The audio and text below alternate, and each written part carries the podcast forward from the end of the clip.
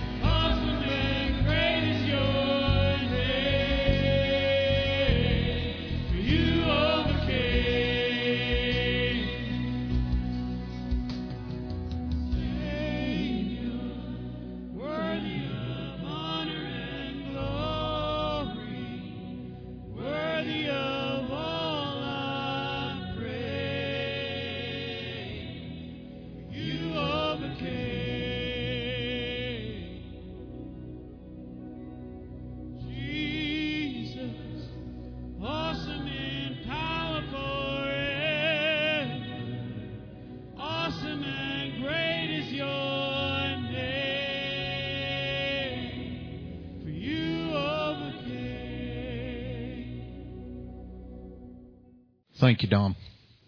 Good morning, church. You know, I, uh, as usual, you know, I'll come to you with a story or two and, and we'll visit here a little bit. But, uh, you know, I, I kind of had a special day come around here about a week or so ago. And, uh, you know, uh, most people don't even, you know, we're celebrating one birthday today. That's outstanding. But I had a birthday too here about a week ago. And uh, most of the time, you know, we kind of pass those birthdays beside, you know, and we're like, ah, just another year, you know. But this is a birthday that I'm very, very proud of, and I'm, I'm very fond of, and, and I'm very thankful for. For you know, this birthday happened on January seventh, 1994, and I can see some of you the wheels are starting to do, do the math a little bit. And you're kind of like, yo, this dude up here is not 28 years old. He's bald headed. He has a gray beard and he's too stinking lazy to tuck his shirt in. There is no way that he's 28 years old. But let me tell you what did happen 28 years ago on January 7th. That was the last day I took a drink of alcohol. And thank you. That was the day that changed my life forever. For it was a few days after that that I was on my knees in that rehab center and gave my life to Jesus. Turned it over. I was reborn, born again, as it says. I became a Christian. Praise God. You know, we, uh, you look at people that, uh, maybe they had cancer. Went to the doctor, got back, got a report, cancer free, cancer gone. Praise God. Maybe you're uh, know people that have heart issues, okay, that have had stents and bypasses and all this good stuff, but they're healthy and they're going now. Praise God. These are pretty big ticket items, aren't they? These are big things that we're praising God about, isn't it? What about the little things? Do we praise Him? You know, as we looked this morning and Don went over the prayer request and they were in the in the bulletin this morning, all those things over there on the left, I think that's fabulous. And I say that if you ever have any issues, you ever have any problems, you need to let these people know. And it needs to be in there so that we can pray over it, so that we can pray over you. Because I think it says in here somewhere some about the fact that, uh, you know, that if two or more gather and pray over something, um, something about that it will be done. I think it says that in there somewhere, you know. And I think we need to stand on that. We need to stand on God's word. He didn't just put it out there just for us to kind of feel good about, did he? He put it out there for us to stand on it and to believe in it and to go forth with it. But as we praise God and we look at God, you know, do we really praise Him every day? Over the little things. What about the little things you do every day in your life that happen to you? I think a lot of times we kind of get to taking credit for some of those things ourselves, don't we? Instead of giving credit where credit is due. You know, what about, um, you know, this morning, if any of you were up early, it was a beautiful, beautiful, crisp morning. Sun was shining. Praise God. How many of you got in your car this morning and it started? Praise God. Because maybe it didn't yesterday. You know, there's all these little things, you know, and, and what about you're going to get in your car tomorrow and go to a job, go to work? Praise God. And for all you kids that are going to school, you get to go to school tomorrow. Praise God. And most of you are sitting here, really, dude? You got to be kidding me. But where were you a year ago? Weren't you doing it online and remotely? What's better? I think going to school, isn't it? Being with your friends.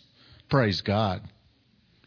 You know, so as we go forth and we and we look at things and we look at our everyday life and the everydays that, that Jesus touches us and deals with us, I think we need to give him praise. Because it seems like a lot of times the only time we really want to talk to Jesus and talk to God is what? When we have a problem. When we have an issue. Instead of saying, Hey dude, you're doing a pretty good job. Thank you for that. Because the way I see see Jesus and or I see God is that you know a lot of people picture Him in different ways. In my very simple mind, I picture Him still as a majestic person that looks over all of us. But I see Him as my buddy too. And when my friend does something good, and you want to show him appreciation, what do you usually do? Don't you walk up and pat him on the back? Say, hey, good job, bub. Every time that we say, praise God, I think we're doing that exact thing. We're patting God on the back and telling him, thanks, dude. You're doing a good job. So as we go forth this week, and well, as we as we take the, the the elements here in a minute, the bread and the juice, you know, and we remember what Jesus did for us. The horrendous beating and thrashing that this man took. To be ridiculed, to be hung up on that cross, jabbed in the side with that spear, thrown in that tomb. But yet, what? Three days later, he rose, didn't he? So that all of our sins were forgiven. So, is there a more perfect time for any of us to be able to stand up and say, Praise God. Thank you. Let's pray. Father God, as we come to you this morning, we praise you and thank you. Father, thank you for the ultimate sacrifice. It's just, it's, it's jaw dropping, Jesus, that you would do that for us, that you would do that for me. I'm just in awe. Jesus, the power that you have, that you're able to take things in our life. You're able to turn lives around. You're able to heal us, to protect us. And as we go forth in the coming week, I ask that you, I lift everyone in this room and up, and that's online up to you, that you guide us, you give us knowledge, you give us wisdom, and you give us health so that we can go to the work in the way that you want it to be done. It's in Jesus' name that we pray. Amen.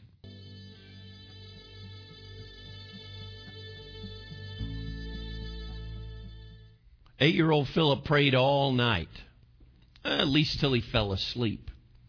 You see, he had been at church that day and he'd heard a preacher talk from Mark chapter 5, I think, where Jesus says, Ask anything you want in my name and it will be given to you. And he heard that and he believed it. So he went home all Sunday afternoon and he prayed and he prayed in his room. He came down for supper, but he went back in his room and prayed because Philip had a club foot.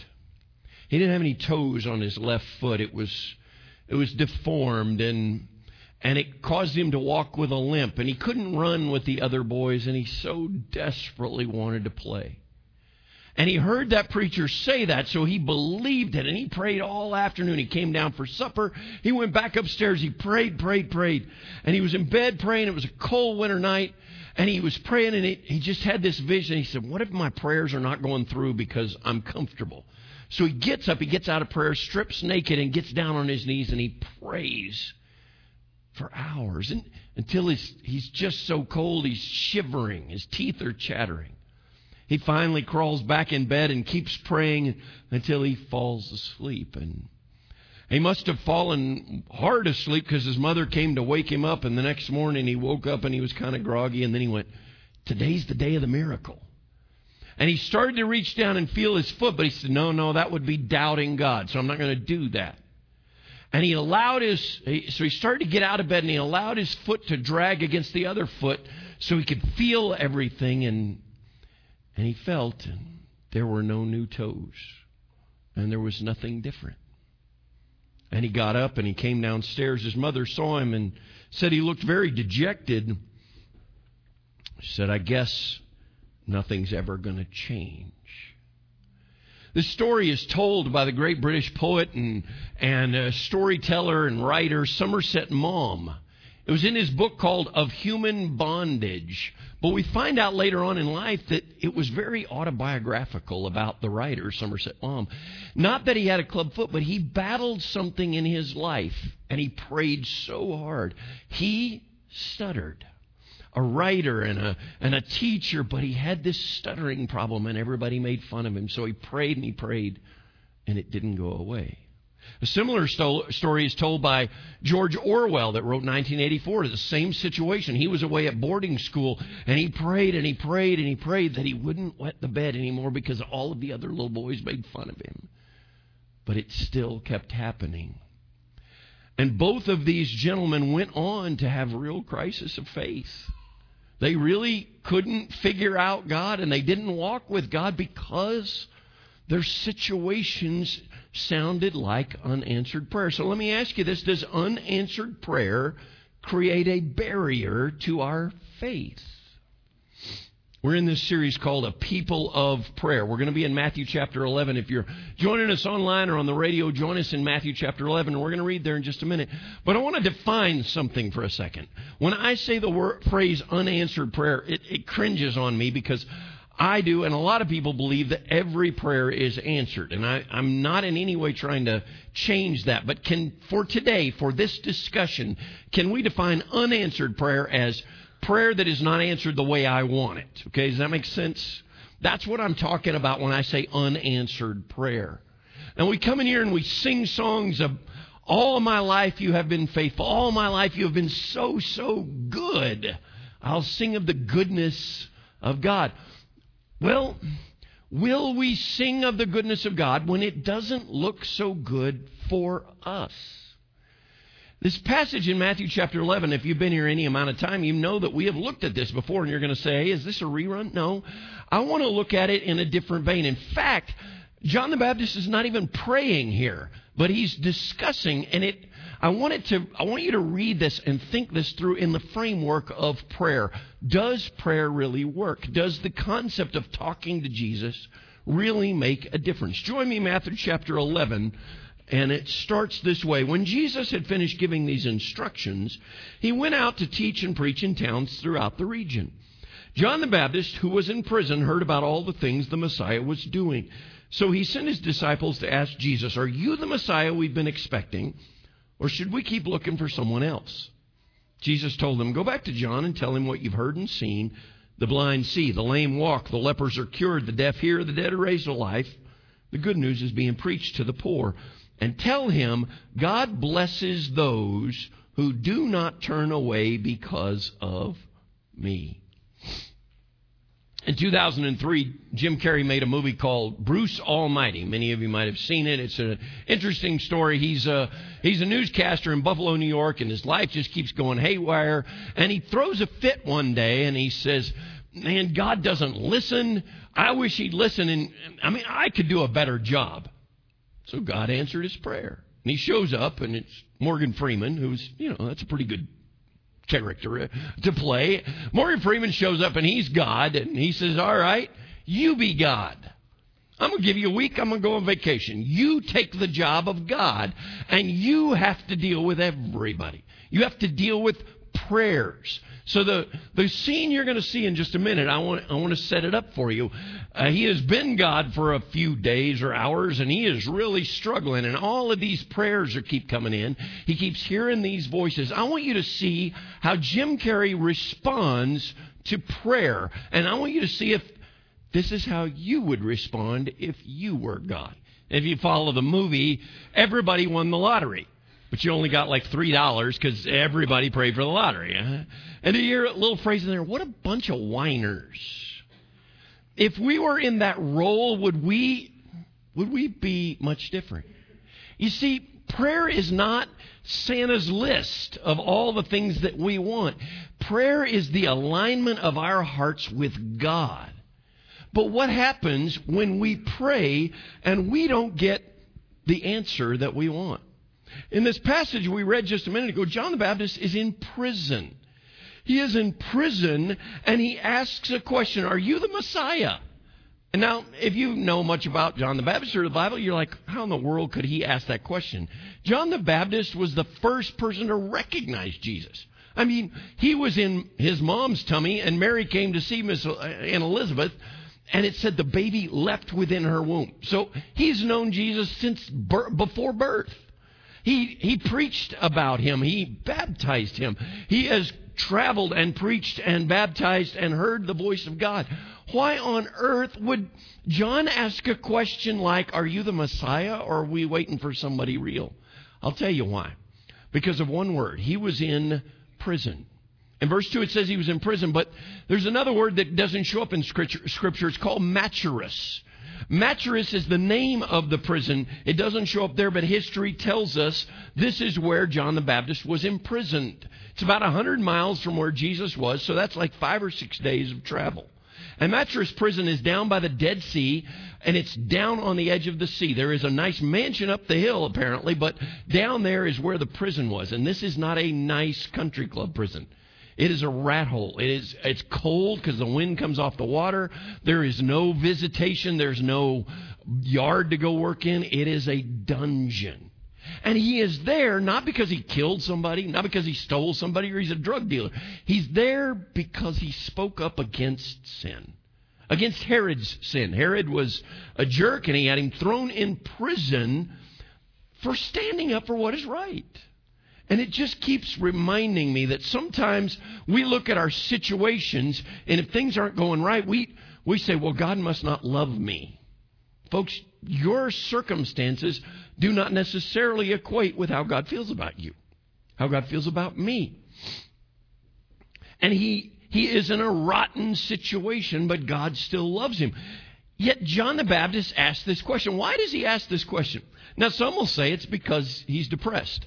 I think that would be appropriate, don't you? I think he's discouraged. He is in prison for doing the right thing. Now, he knew Jesus, but he still had moments of doubt. I love looking in Scripture and realizing God does not put perfect people in here. he, he puts a lot of knuckleheads in there, right? People that blow it, people that mess up. I mean, Abraham, Moses, David, all the way in the New Testament, Paul and Peter, and even John the Baptist. They have doubts, they have fears. They question themselves. They question God. If you're here today, you're watching online, you just tuned in, you're not sure if you believe all of this Jesus stuff. I'm just so thankful you're listening. I'm, it's real to have doubts. It's real to, to not have everything understood. Because that's what happened in Scripture. Have you ever been there? You do all the right things, but you still keep waiting for an answer. You've wanted a job for a long time. You see now hiring signs everywhere, but they're all hiring somebody else. They're not hiring you. Maybe you've been single for a long time. And you've struggled because you see everybody else in a relationship and not you. Maybe you're dealing with a custody battle. You do the right things, and the other party keeps saying awful things and lies about you, and you have to put up with all that junk. Maybe it's COVID. Maybe it's school. Maybe it's finances. You keep praying, and if things don't tend to get worked out. Maybe it's addiction. You keep praying, but they still keep going to the bottle. Maybe it's a teenager. You're trying to deal with a teenager at home, attitude and anxiety and expense. Maybe it's a child that's grown that has gone away from the Lord and you're trying to figure out. You keep praying and, and you just keep wondering, when are they going to get it? When are they going to get it? And why aren't my prayers being answered?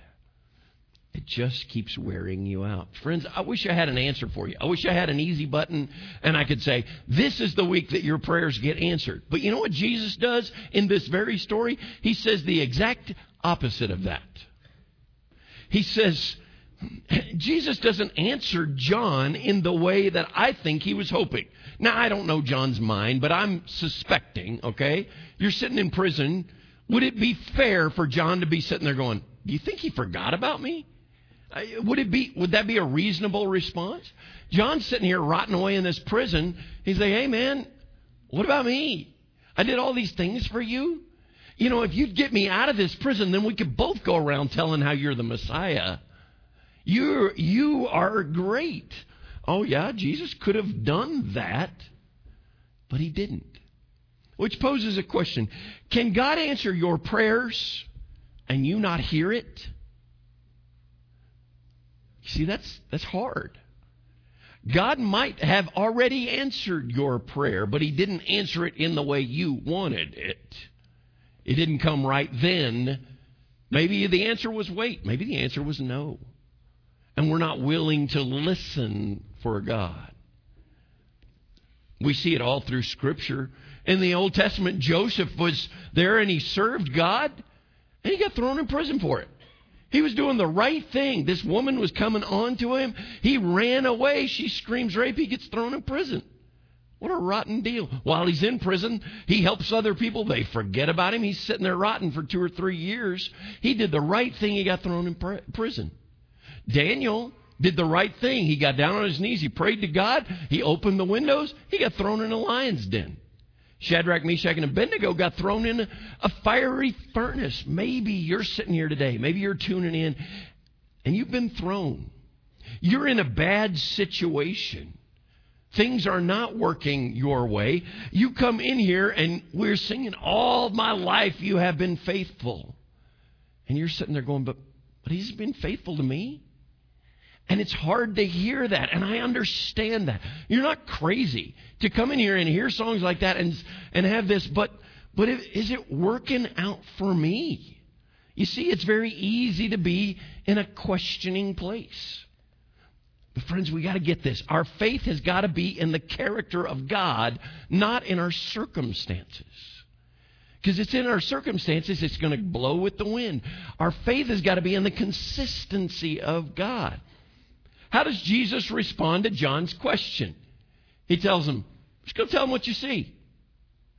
Go tell him what you see. Notice he tells his, John's followers who've traveled five or six days to come, he says, just go and tell him what you see. Blind people see, deaf people hear, lame people walk, leprosy's cured. People are, things are happening. Just tell them what you see. Notice he didn't tell him, hey, here's a prepared speech. He didn't say, hey, take this tract back to him. He said, just tell him what you see. And this is the part where you and I join into this story. Do you realize what you sang a little while ago? We will overcome by the blood of the Lamb and what? The word of our testimony. He designed us to overcome the discouragement of our world by testifying how great He is. Now, track with me. When things are not working in your world, when your answers are not coming in the speed that you want them, what is your testimony? Are you testifying to the goodness of God? Like Mike was saying, are you talking about praise God of these things? Or are we whining about our situations? You hearing me? Just like Jim Carrey. What a bunch of whiners. I, am not griping. I'm just saying, what are the things that are happening and what are you talking about? Tell of the evidence of what you have seen God do in your life. You took me out of Egypt. You, you snatched me. You stepped into my Egypt. You took me by the hand. I will speak Jesus over addiction, over depression, over anxiety. I will speak the name of Jesus. Folks, we need to be talking about how he has come through. We need to testify to his goodness even when things aren't good in our perceived world. But there's one other thing that Jesus adds to this answer to John. He adds this little phrase God blesses those who do not turn away because of me. Can I just tell you, this verse has messed with me for years. You'll be blessed if you don't turn away because of me? Why would anyone turn away because of Jesus? That's dumb. That just seems backwards. Let me see if I can make some ex- explanation here. This statement, though, is such a game changer. Can, can God work in somebody else's life and not, you're not seeing it in your life? Can that cause problems in your faith? The answer you're looking for is yes. It absolutely can. It can cause jealousy. How come it's working out for them, but it's not working out for me? It can cause Mom guilt. Anybody heard of mom guilt? Uh, it can cause. How come her kids are working out and mine are hoodlums? Anybody? There's such a thing as dad guilt too. Okay. It can cause. How come things are working out elsewhere? How come? Or, or it can cause doubt. I've been praying and I've been praying, and nothing seems to change. Maybe he's just not there. Friends, it is in those times when our our situations are not great that we got to dig in deeper. We got to lean in harder to how great our God is. I need thee every hour, not just an hour on Sunday. You hearing me? I need to be close to Him. I'm, and I'm not saying go work harder at your Christianity. I'm saying lean in harder to the goodness of God, declaring His greatness and waiting when others are getting answers. Hey, that's tough. But you know what that is? That's faith. That's what he's calling our prayer life to be based on faith. He says, John, you will be blessed if you don't fall away because of me.